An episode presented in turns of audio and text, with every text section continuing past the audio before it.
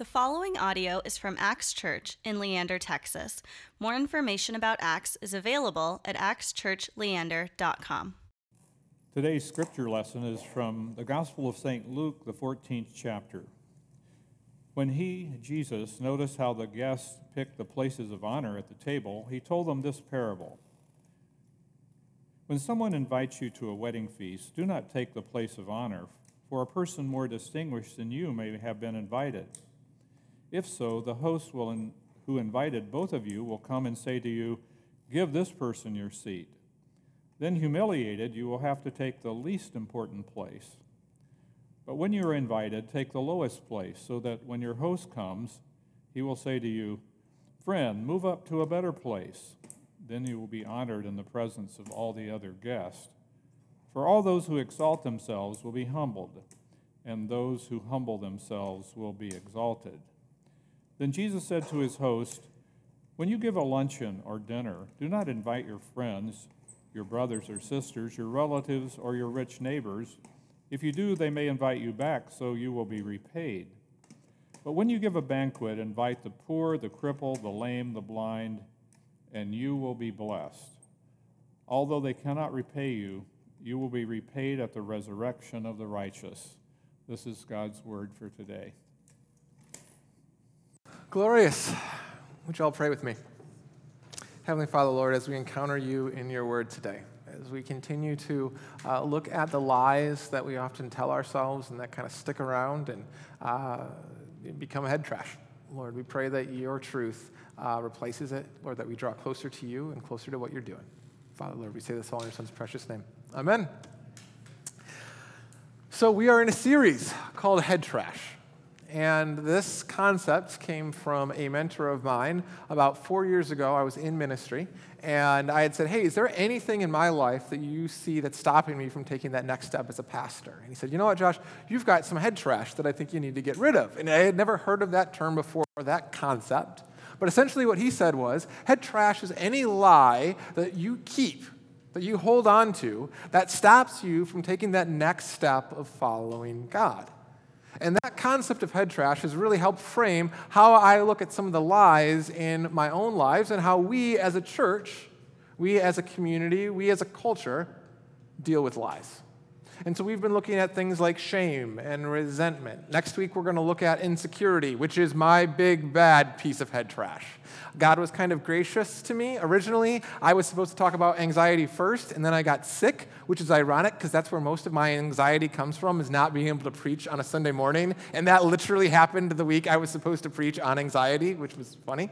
Uh, so that got pushed back to the end. But this week, we're going to be looking at insecurity. And this is actually another one that's pretty personal to me because insecurity is something that I dealt with a lot, especially in middle school and high school. And honestly, middle school and high school is awkward for everyone, right? Our bodies are doing weird things, our social skills are doing different things. I hadn't learned how to shower, so that wasn't helping anything, right? But I dealt with insecurity a lot. And we're going to use for definition meaning uncertainty or anxiety about one's individual worth, about one's abilities, or a lack of confidence, right? So when we look in the mirror, we don't see the things we like. Right? So in middle school, in early high school, I looked in the mirror and I looked at someone who wasn't funny enough to be the goofball in class. I looked at someone who wasn't athletic enough to hang out with the jocks, or cool enough to sit at the cool table, or smart enough to hang out with eggheads. I looked in the mirror and all I saw was a lack of ability. And that lack of ability defined how I looked at myself. And it told me lies about who I was, lies about who God made me to be. And those lies stopped me from being able to interact with other people naturally, stopped me from being able to love people naturally. Those lies became my own little prison that I lived in. And all of us, in some form or fashion, deal with insecurity. But the irony of insecurity is insecurity comes with a flip side of the coin, which at first glance doesn't make sense until you realize that insecurity is all about what we think about ourselves. It's all about me. Do you know what the other side of thinking all about me is? Narcissism. extremely self centered with an exaggerated sense of self importance, marked by a characteristic of excessive admiration or infatuation with oneself. And typically, what ends up happening is if you're wrestling with insecurity, it's like a pendulum. You'll be on one side looking in the mirror and being like, everything is wrong with me, nothing is right. And then the pendulum swings the other side, and you're looking like, dude, that guy's awesome. That guy's legit. There is no problems whatsoever with that guy. And in fact, if the world only knew how awesome he was, how awesome I was, everything would be right in the world, right? But at the center of both narcissism and insecurity is me looking in the mirror and focusing solely on myself and believing lies about myself. And Jesus speaks pretty clearly about both of these two, definitely about narcissism. He tells this story. While all the people were listening, Jesus said to his disciples, Beware of the teachers of the law. These are the religious folk. These are your elders. These are your Bible study leaders. These are your pastors. He says, Beware of them. They like to walk around in flowing robes and love to be greeted with respect in the marketplaces and have the most important seats in the synagogues and places of honor at the banquets. They devour widows' houses and make a show of lengthy prayers. These men, they're going to be punished most severely. Right? And we don't have flowing robes so much anymore. We have other ways to make ourselves feel important, look important, find those seats at the head of the table, right? My grandma calls Facebook the in your face, right? How many likes did I get? How many people said, wow, or loved this thing, right? Because really, our world, it feeds our, both of our insecurities and our narcissism. Think about advertising. How much of advertising is either focused on you're not good enough? You don't have enough money, so invest here. You don't look good enough, so work out here. Right? It feeds off of our insecurity. Or it's trying to sell you, you're so awesome, you deserve that. You're so awesome, you should do this. You're so awesome, make everyone else know how amazing and perfect you are. And the irony is, it's not wrong to say, you know what, I want to be better. I should probably be healthier. That, that's not wrong in and of itself. Or it's not wrong to say, you know what, that's kind of a cool toy. I think I might like that. There, there's nothing wrong with either of those two things. But when we turn the blessing or the gift into our primary source of our identity and where we bring our strength and where we find our security and how we look at ourselves in the mirror, all of a sudden those good things become toxic. They become head trash. And they stop us from being able to hear God and hear what God wants to say to us the gifts that God actually wants to give to us, and what we're supposed to actually do. One of the best examples of this head trash and this type of thinking that I've ever heard comes from a called Bird by Bird by Anne Lamott. Now, Anne Lamott is a Christian. Uh, she does have a little bit of a mouth on her, though, so I had to translate a couple of words, and so I have made this more of a PG 13 uh, quote. Uh, but she talks about a radio station that I'm going to call K Messed Up. She has another word for it. I'll let you insert that, right? But she talks about this radio station that plays in our mind. And this is the quote If you are not careful, station K Messed Up will play in your head 24 hours a day, nonstop, in stereo, right? So stereo has the left and the right, right? Out of the right speaker in your inner ear will come the endless stream of self aggrandizement, the recitation of one's specialness and how much more open and gifted and brilliant and knowing and misunderstood and humble one is. Oh, Josh, if the world only knew how awesome you were, they would just be amazed. Find a way to make them understand that.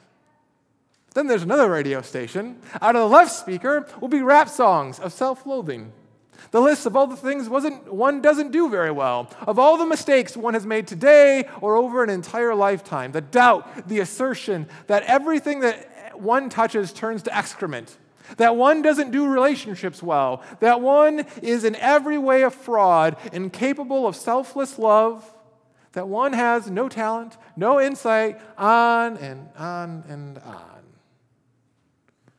Josh, you're crap. You're never going to be good enough. you're a fraud. If people only knew, well, they wouldn't love you very much. They wouldn't like you anymore. And these two radio stations play, and literally as soon as one goes off, the other comes on.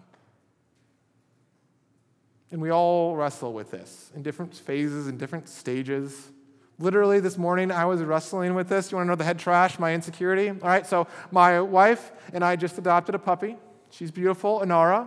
And this was the first weekend where I was alone. She's doing a weekend away with the ladies, and so I was a single dad, right? Now, puppies are parenting light lights. This isn't a real child. And yet, it was the first time, really, in my life that I had three continuous days where a living creature was dependent on me, right? And oh my gosh, do I have empathy for parents now, right? This is so much harder than anything I've done before, and I'm just barely keeping my head above the water. And today I've got church, right? So I've got to get the dog ready and get her outside and get her fed and get her water and make sure she uses the bathroom, get her in her crate. And so I am running late.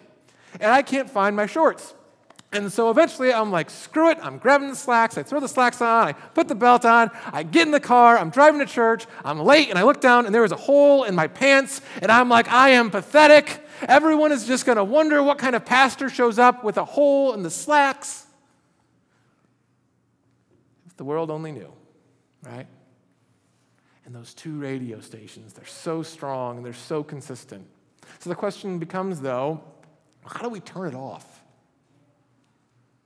How do we turn off a radio station that never shuts up about how good I am or never shuts up about how bad I am?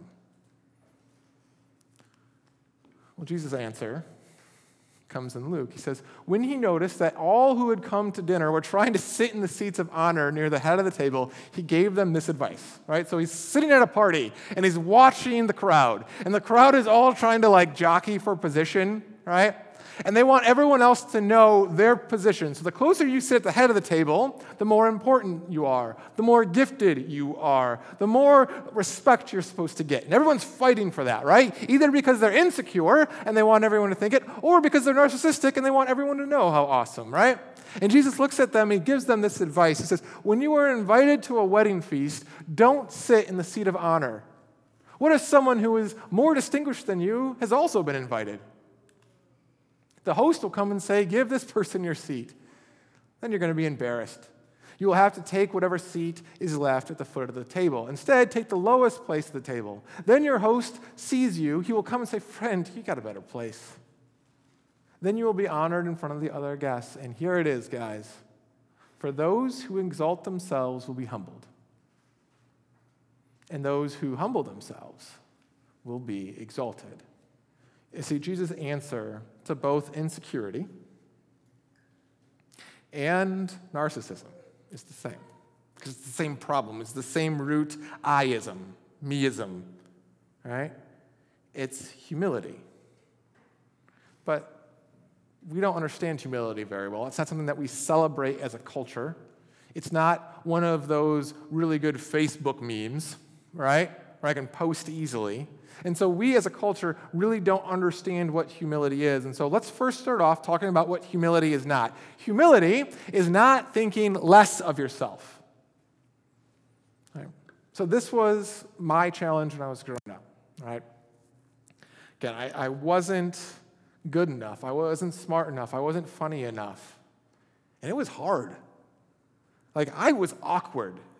And this is, this is a funny story, but this is a true story. I was so awkward 13 years old, and I was watching TV probably about seven hours a day, right? So I was glued to this thing because I wanted to be someone else. I was not okay with my reality. I was not okay with who I saw in the mirror. And so I just literally would watch TV 24 7. Whenever I could, I was watching TV. My mom got so upset, my mom got so frustrated that, I kid you not, she did this. One day, she comes into my room, she goes, Josh, I have some friends for you to play with. And I'm like, what? And she's like, yes, there were some boys who were riding their bike down the street, and I literally got out in front of them and said, hey, you should come and play with my son. And so if you can imagine a 13 year old having to go down to these other 13 year olds whose mom literally stopped them in the middle of the road, right? Like, this is like Child Protective Services gets called in the situation now, right? Like, it was just awkward and weird, but I was awkward and weird, and it was so hard for me, and there were so many lies because I was thinking less of myself. And I remember my dad, he took me out one day, and I, t- I can remember where I was in that parking lot when he said. He said, Josh, you got it all wrong. What you're seeing in the mirror is all wrong. And he started quoting me scripture. He quoted me Psalm 139. He said, Josh, you are fearfully and wonderfully made by God. He quoted me Genesis 1, and he says that you were made in the image of God. You have a unique reflection of the creator of the universe in you. He quoted me Ephesians 2. He says, For we are God's handiwork, handcrafted by God, created in Christ with a purpose. He says, to do good which God prepared in advance for you to do. He said, Josh, you're created by God. And he said, Josh, God doesn't build junk. Full stop. You are built by God, and God doesn't build junk. And when you're looking in the mirror and you are beating that person up, when you've taken out that emotional baseball bat, he goes, You are beating up a child of God, designed by God. He goes, It's a lie. You were built with a purpose and with gifts. And that truth became a part of the foundation where all of a sudden I was able to start rebuilding everything else. Where it was okay that I wasn't the jock, or I wasn't the egghead, or I wasn't Spider Man. It was just okay to be me because God built me. And all of a sudden, the things that I was the weakest at, friends, now were my greatest strength. I have the best friends. I have a community, this church included, that gets to love on me and I get to love on, and that brings the best out of me, and that I get to work to bring the best out of them. And God took my weakest area and He turned it into the best gift because of the foundation that He built me with a purpose to do good. Humility is not thinking less of yourself, but humility, the flip side, is not thinking more of yourself. It's not looking in the mirror and just thinking, wow, that guy, he's got it all together. Because the irony is, if you think in the mirror that there is no hope for that person, you just stop because it's hopeless. But if you look in the mirror and all you see is how awesome you are, you just stop because you don't have to progress anymore. If he's already perfect, if she's already perfect, well, what's the point of taking that next step? What's the point of seeing what God's up to? What's the point of walking if you've already achieved what you're going to achieve? And again, Jesus hits narcissism pretty hard. He says this To those who are confident of their own righteousness and they look down on everyone else, Jesus told this parable. He says, Two men went up to the temple to pray, one a Pharisee and the other a tax collector. The Pharisee stood by himself and prayed, God, I thank you that I am not like the other people robbers, evildoers, adulterers, or even like this tax collector. I fast twice a week, I give a tenth of all that I give. He looks in the mirror and he goes, God, thanks that I'm not like that idiot. Tax collectors were hated, they were thugs. They worked for Rome and they would extort money out of people. They were not good people. And the Pharisee, the religious, looks and he's like, Man, look at that guy. Look at that guy in comparison to me. Jesus says, But the tax collector, he stood at a distance. He wouldn't even look up to heaven, but beat his breast and said, God, have mercy on me, a sinner. I tell you the truth, Jesus said. This man, rather than the other, went home justified before God. And then he says it again For all those who exalt themselves will be humbled, and all those who humble themselves will be exalted. You see, when we look in the mirror and we think more of ourselves, we separate ourselves from everyone else. If my image of God is more important than your image of God, all of a sudden that relationship starts to break down. I start to pull away. I start to have a better than you complex. And that is not in Scripture. That's not the community God's trying to make. Humility is not thinking less of yourself, humility is not thinking more of yourself. Humility is just thinking about yourself less. It's taking your eyes off the mirror. It's taking your eyes off of your brokenness or your success and saying, you know what? Instead, I'm going to stand on the foundation that I am built by God with a purpose. And what's that purpose? Jesus sums it up in two things love God with everything you have, and love your neighbor as yourself. He says, take that God given talent, Take the gifts that He's given you, the opportunities that He's given you, and instead of looking in the mirror, turn around and say, How do I invest in other people? How do I bring out the best in other people? How do I think less of myself? And in thinking less of your, about less, how do, when you think less about yourself, all of a sudden your insecurities don't matter anymore, and neither does the narcissism. You've got better, deeper things to spend your time on. And those are the things of God.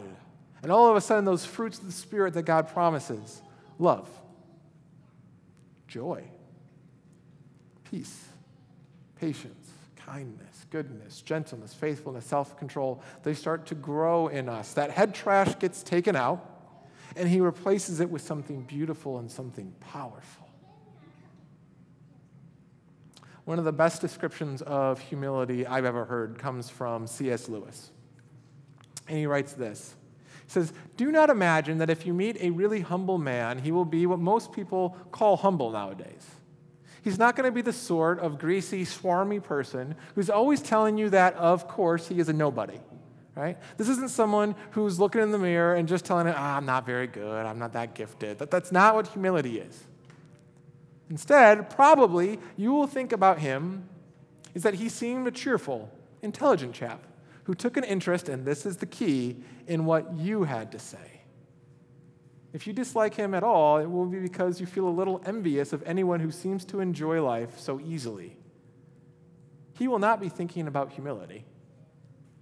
He will not be thinking about himself at all. He took an interest in what someone else had to say.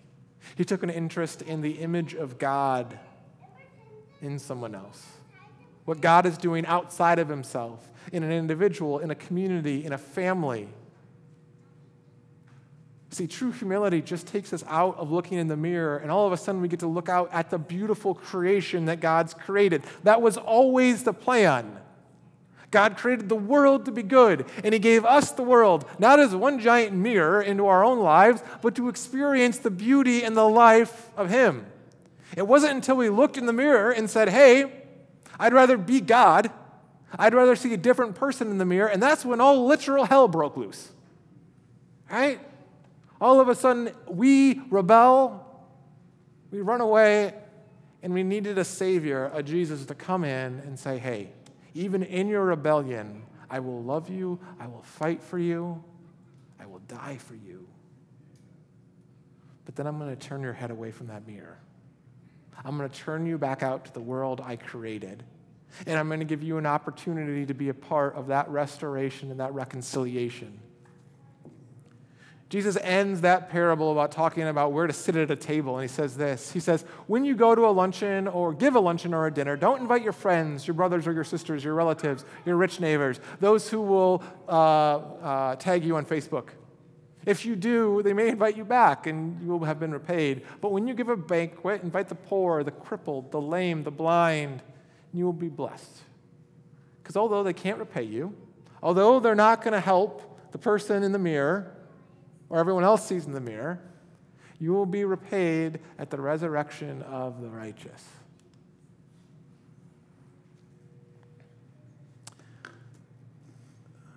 The cure for narcissism and insecurity is to use whatever God given gifts you have hospitality, cooking, encouragement, speech, generosity, whatever it is, however He built you, to take those gifts and to invest them in others, to bring out the best in others, to let other people know that you care about them. That's what humility is. It's taking our eyes off ourselves, looking at those God has brought into our lives, and saying, God, how do I love my neighbor in this moment? What does that look like? How do we go forward? Again, we all wrestle with this, we all fight against this, we all look in the mirror. And so, looking in the mirror, our God knows that. And so, we build into our rhythm as a church an opportunity for us to gather and to say, God, we still need grace. We still need your redemption. We still need your strength. That's what communion is all about community union. This is how we reconnect. This is how we look out beyond ourselves. Being honest, yes, I'm still a sinner, but I have a God who specializes in redemption and reconciliation. For it was on the night that Jesus was betrayed, he took bread. He broke it and he gave it to each of his disciples, saying, Take and eat. This is my body, which is broken for you. In the same way, also after the supper, he took the cup. And when he had given thanks, he said, Drink of it, all of you. This cup is my blood shed for you for the forgiveness of sins. A new covenant, a new way to connect to God, but a new way to connect to each other as well. I invite those helping with communion to come forward as we continue our worship. Thank you for listening to this podcast from Axe Church in Leander, Texas. Feel free to share this message with others and stay connected with us at axchurchleander.com.